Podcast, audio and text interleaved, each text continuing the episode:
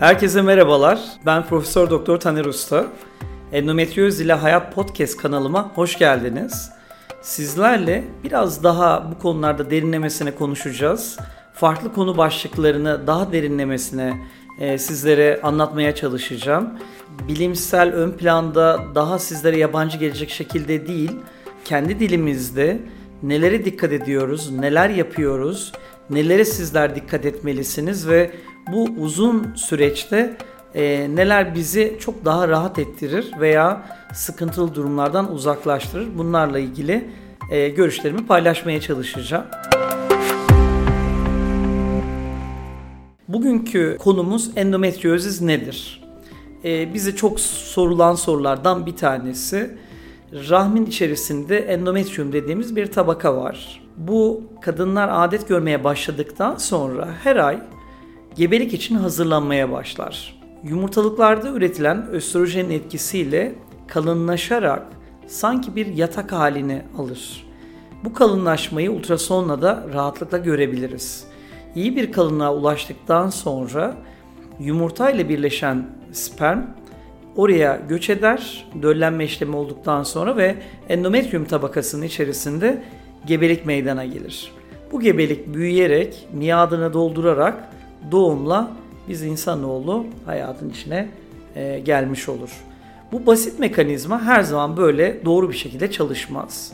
Bu tabaka bazı teoriler suçlanarak bunlardan bir tanesi kısa kısa bahsetmeye çalışacağım sizi. Rahmin içindeki tabaka her ay adet sırasında tüplerden geçerek karnın içerisindeki ilk organ yumurtalıklara yerleşebilir. Yerleştiği zaman aslında o kadının bağışıklığı iyiyse orada olmaması gereken dokuyu tanıyabiliyorsa o dokuyu görür ve onu yok eder.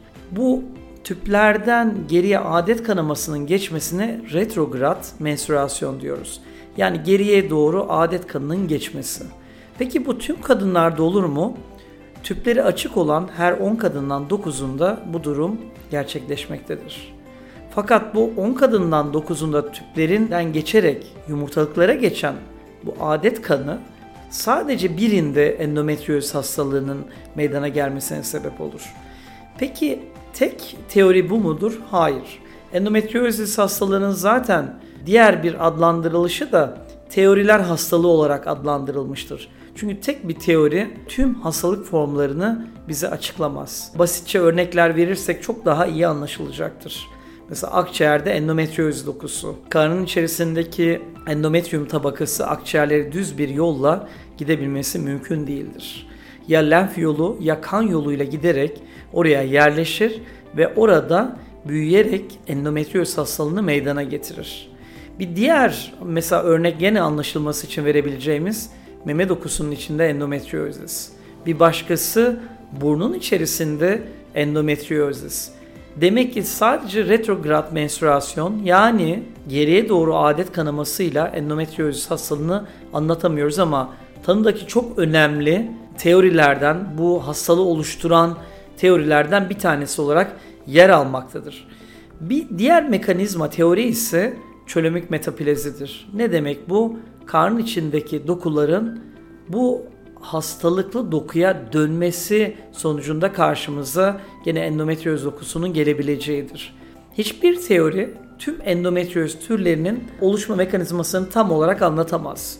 Çok basit gene ama çok sık görülen endometrioz formlarından bir tanesi sezaryen yerinde gözüken endometriozistir.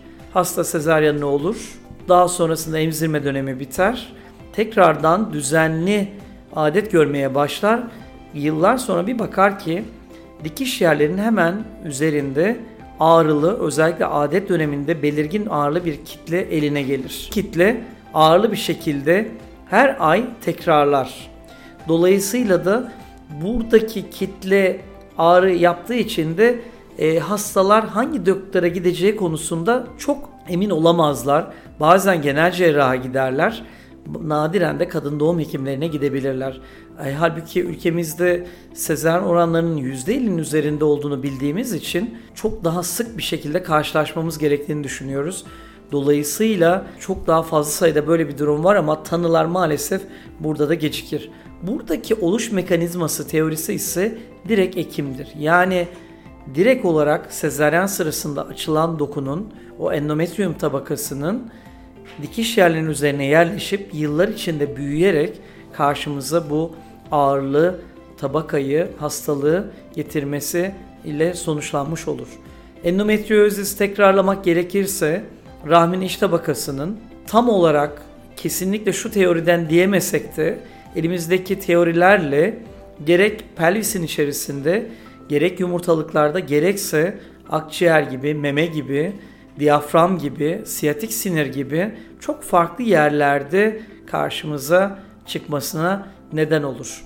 Önemli olan tüm teorileri birleştirerek o hastada aynı anda birden fazla endometrioz türünün olabileceğini aklımıza getirip ona göre de e, hastanın tanısını e, baştan tam olarak koymak gerekir. Birden fazla yerin tutulduğu hastada tedavi yapmak çok daha zorludur.